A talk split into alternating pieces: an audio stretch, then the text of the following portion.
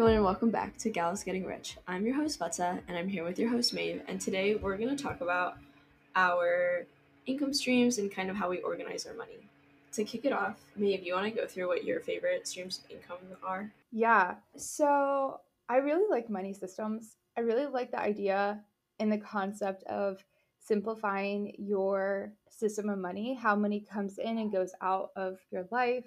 But I have three streams of income. I'll really say it's kind of like 1.75 streams of income. So the first one is just my normal paycheck from my W 2 job. I work like nine to five. So that's like predictable. That's my main income. And then my other two streams of income are Poshmark. I sell something on there every now and then. It's not consistent because I don't share my listings enough to really like you know be pumping out cash from there but sometimes i get money from there and then my other one is meowtel which is my side hustle and i probably i don't make that much money nothing to live off of but yeah that's my other streaming income Yeah, I'm kind of with you there. So mine are main is mainly my paycheck. I would say is my biggest form. I invest in a lot of dividend stocks and equities, so I think I get a pretty consistent amount of dividends a month. That being said, I just reinvest those. It's not really necessarily spending money, but I know it is helping me increase my income. And then the last one is like secondhand selling or Poshmark. So I consign at least once a quarter, uh, try to consign my clothes, and then whatever I can't sell, I just donate. But I've really been going through this phase of trying to be a little bit more minimalistic when it comes to fashion. So I have been pretty good so far. I mean, we're almost through January, knock on wood, but I haven't bought clothes. And like, my goal is to at least try to not buy clothes and try to make the most of what I have. it's so hard like we talk about how hard it is to not buy clothes and how hard it is to donate them or sell them It's hard because sometimes if I have a trip or something coming up or like an event, I'm like, ooh, I want to look cute for it. But lately, I think luckily things have been slow, so I'm just trying to be a little bit more mindful. And like, if I do purchase something, make sure it's something I can wear long term, or uh-huh. see if I can borrow stuff from people too. yeah Do a little bit of closet sharing. I think that's the biggest thing. Like, I, I mean, I spend a lot of money on like random like skincare stuff because I freak out about my skin a lot. But at the same time, I know like all I need to do is work out and drink water and make sure I'm eating properly, and hopefully things will clear up. But yeah, clothes is like a big thing for me. But again, in terms of income, it's pretty basic. I'm still working on growing, and I think about side hustles all the time. It's just I haven't found something that sticks. And I think we talked about this last time. Like, you don't want to force yourself or like pressure yourself into doing it because then it won't be fun and then it'll honestly increase your potential to burn out. But that being said, I am trying to be one of those girlies with seven streams of income at some point, but that's why we're gals getting rich because we're not rich yet, but we'll get there. we're getting there yeah i've seen so many like youtube videos of like my 11 streams of income and it's by an influencer and all 11 streams of income have to do with being an influencer have you Mm. seen those I have seen those, yeah. Oh my gosh i mean it sounds so cool like they have 11 streams of income but then it's like they're an amazon partner so every time someone buys something with their link from amazon they get money or they get AdSense from youtube and it's like okay Which I've thought a lot about, but I, I don't know. Being an influencer is a lot of work, even though it seems appealing, it is a lot of work. So props to them.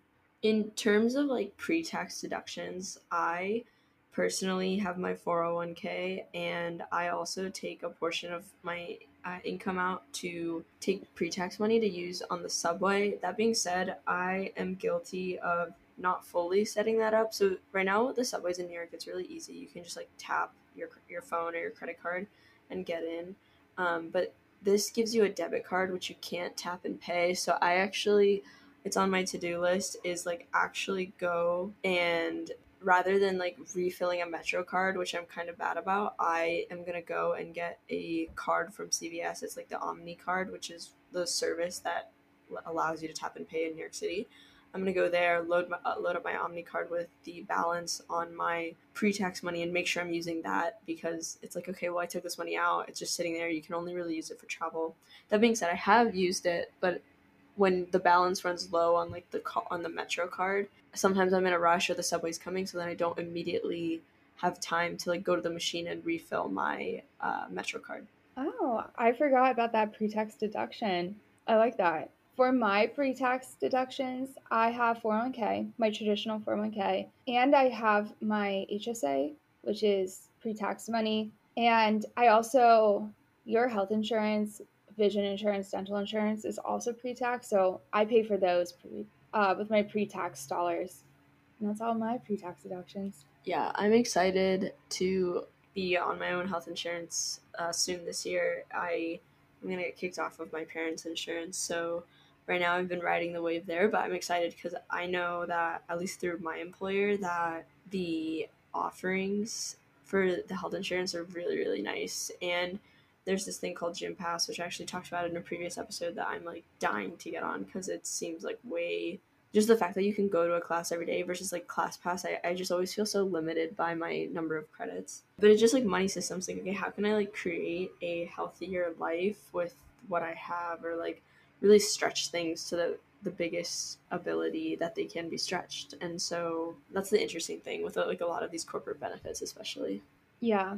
So this is all automatically coming out of our paychecks, but do you have any post tax deductions? In terms of post tax deductions, I do have, I am taking part in my employee share purchase program, which is really awesome because it takes a percentage of my income post tax and automatically basically will invest it and give me a percentage of a discount on the tax on the stock itself which is awesome. You get dividends through that as well. And it's almost like an automatic whatever percentage they're giving you gain. So, highly recommend partaking in your companies if you're not, because ultimately it is kind of free money.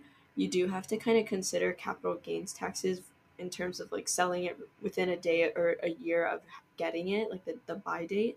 But if you keep it for a year, then it's a long term capital gain and you're definitely increasing your wealth quite a bit. Like, I think I like it because it's money I kind of forget I even have. And then when I see that ESPP hit the two times a year it does, then it's like, hey, that's money I forgot I even had. I know, yeah. I also have ESPP, some of my post tax deductions, which is really fine. I also contribute to my Roth 401k. So I like, I don't know why. I'm like, committed to just traditional 401k, but the idea of a Roth 401k has not stopped looking really appealing to me. So, whatever percentage I need to max out my 401k for the whole year, let's say I have to contribute like 30%, then I will do 29% to my traditional 401k and 1% to my Roth. I just do 1% always to my Roth, and it's not a lot, but it makes me feel like I'm still getting a slice of that pie. I'm not missing out, but I listened to Money with Katie, and she's kind of convinced me that traditional is probably the best for me, especially if I intend to retire early. So, yeah, I have that. And then I also do an after tax contribution to my 401k. That's not Roth 401k contribution, that's after tax contribution, which is super confusing. That's a separate contribution that is not counted towards the 401k limit for the year. And that's how you contribute to Mega Backdoor Roth IRA. You do like an after tax contribution. So, yeah, I do that. And that's a good chunk of my money. I feel like I'm bleeding money after my post tax deductions. But yeah, so, Vattsa, I guess we can both answer this. Do we get any extra like money through our employer or are there any perks that we get? Yeah, so for me, I kind of mentioned I'm not on the health insurance yet, so I know you get a bunch of perks on the health insurance, but I definitely get my 401k match and I try to match it to the full amount every month. Actually, I don't think there's ever been a time that I didn't not match do the max I could possibly could to get the match because the first year you had to wait like there there was like a oh. vesting oh. period and like some companies do that. Yeah. Yeah, we had a vesting period. It's kind of painful. yeah. Yeah, we love that. You're such a good finance girly maxing that out. Our employer also contributes to our HSA. So I get a chunk of money towards my HSA, which does count towards the overall HSA contribution limit. And then through the health insurance we have, we get like this app where if we like, we connect our Apple Watch to it and it tracks our steps. And if we're really healthy and working out and doing these like things, then we get gift cards every year. I wouldn't say it's like income because I actually mostly use the gift cards to get cat food for my cat or like cat litter.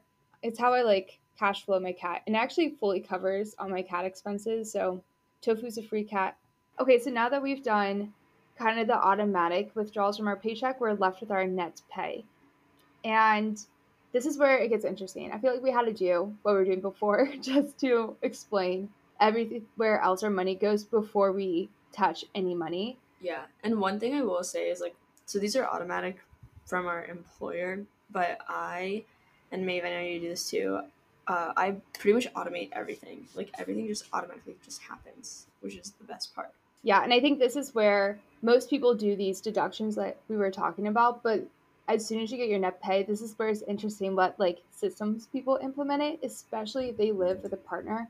So do you want to kind of tell us where the rest of your money goes? Yeah, so definitely rent automatically gets taken out the first of every month. And then I will say, you know, aside from that, I have money that automatically goes into my. I have a banking account, checking account with Charles Schwab, and then I have a high yield savings account with Discover. And automatically the paycheck will get divided between my checking and my savings. And then from my checking, my credit card automatically gets deducted. And then in my savings, that's like literally my emergency fund or like my basically like money fund of like, okay, this money that I'm not going to invest, I'm not going to touch, I'm just going to like let that be there. That being said, I do have a car payment despite living in New York City. Um, I have a car in Ohio that I'm working on paying off, and like automatically money will come make whatever payments. So that comes out, my rent, my credit card bill automatically, it just happens. I don't have to remember to pay it. And then each time I get a paycheck, it kind of pads my emergency fund, which is helping me grow that. Lumped into that high yield is also like any future expenses. Like if i decide to buy a house or something then ideally like i can take that money and like use it for a down payment in the future. So in my mind i have the numbers separated of how much is emergency savings and how much is for other stuff. And then i also have several robo accounts. So i have one with wealthfront i have a robo roth ira and then i have a robo just like general investing account through schwab. And i kind of like let that do its thing but like as i feel comfortable i'll put you know x amount of money into these accounts on top of what's already automatically going in. And like the minimum number i have isn't a lot it's a very small amount but then if i see that i'm like a little bit more comfortable and have a little bit more money then like you know i kind of take some time once a month and try to add add money into those. That's really interesting. So i try to run as thin as possible when it comes to my paychecks so i try to have my net pay being only what I budget it. Any extra money I try to put towards my mega backdoor Roth IRA because I haven't maxed it out yet. So I change my after tax contributions a lot depending on my forecasted budget for the month. Like if I'm going on a trip, I might have to contribute less. But if I'm doing nothing but staying home, I'll contribute more. So let's just start there. I try to run as slim as possible and only get the money I am going to spend in my net pay. I used to have it that 50% of my paycheck went to my emergency savings. And I did that when I was building up my emergency fund. But once I got it fully funded, I turned it off. Now all my money goes to a checking account. From there is where it kind of gets interesting. I try to keep my checking account, I try to only have like $20 in there ever because I want all my money invested. I don't want like any anything in there. I have money automatically pulled out for my Roth IRA, my backdoor Roth IRA every month. And because I'm doing backdoor Roth IRA, it's actually not like an automatic process. So what I did was in my bank account, I opened up another savings account that automatically withdraws every month.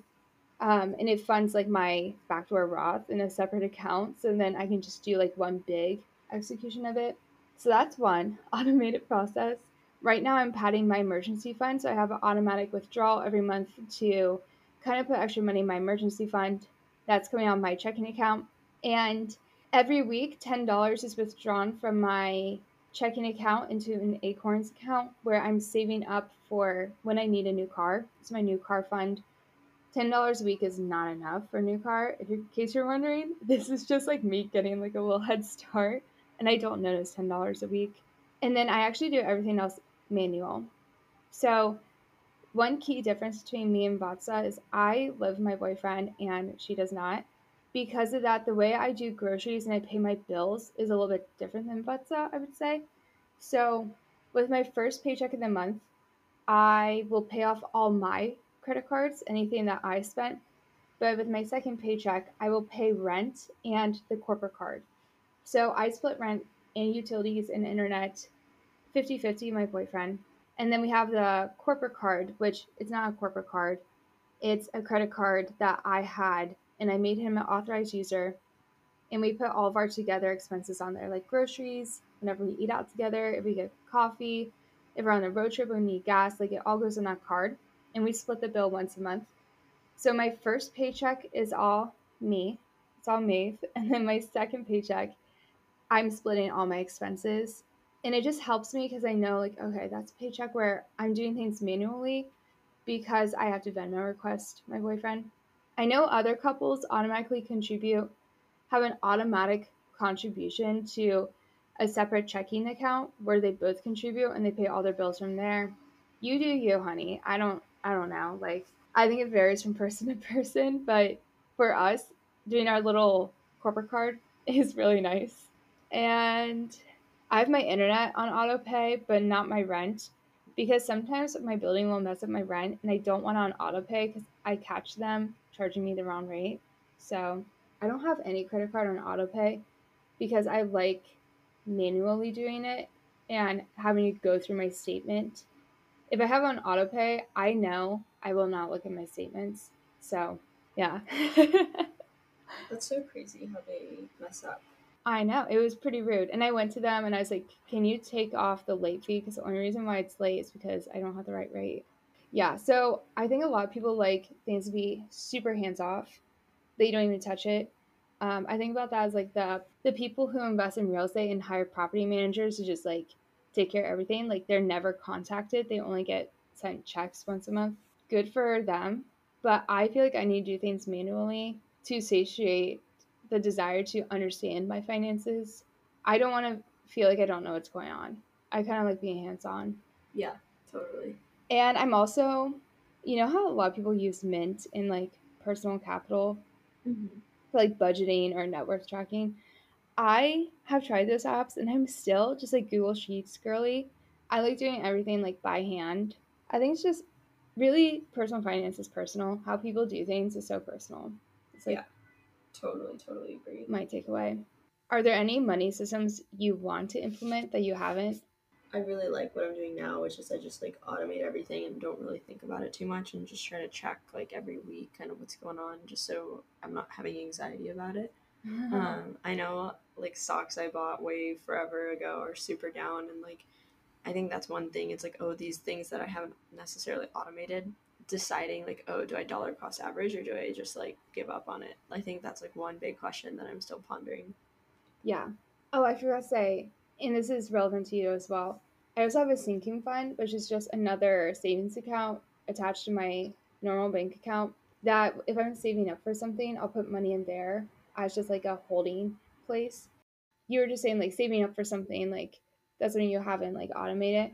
I haven't automated either but like that's fun to have a separate account for saving up for something. Totally, totally. I think for me, it's like, what are the big things? Like, vacations, I feel like are budgeted for within like my fun budget. And then if I end up having like a wedding or like wanting to buy a house, then it's like, okay, I have these like things where it's like my ESPP, for example, that I mentioned earlier, that's definitely something that is money that's being invested to buy something big or, or fun, spend on something fun not necessarily like for retirement because I have my retirement funds for that with my IRA and my 401k. Yeah. And I think I could definitely just like for peace of mind, like I'll go through and like calculate, okay, so like what's my net worth? And I'm like, cool, like, okay, it's not a bad number, which no number is bad, but like for me, I'm like, okay, like I'm seeing it continuously get bigger and that's the goal. So, yeah. My net worth was like going down for a little bit during 2022, but whose wasn't, you know?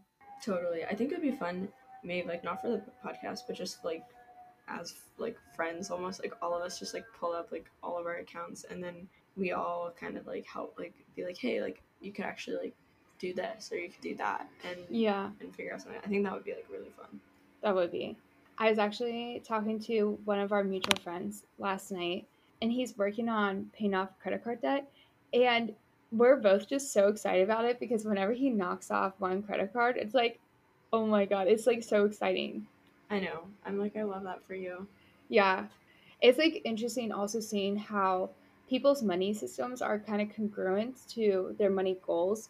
So, like, if you're paying off debt, obviously that's you're going to have every credit card on auto pay for the minimum payment and then sending all your extra money towards one card, you know? It's but like for us, knock on wood, we're lucky to not be in credit card debt or even student loan debt. So we're not too concerned about paying those off. We just have money systems for like, okay, I'm budgeting for this trip. What do I need to do in order to afford it? You know? Mm-hmm. Yeah, for sure. Yeah. And also, like, we don't own homes.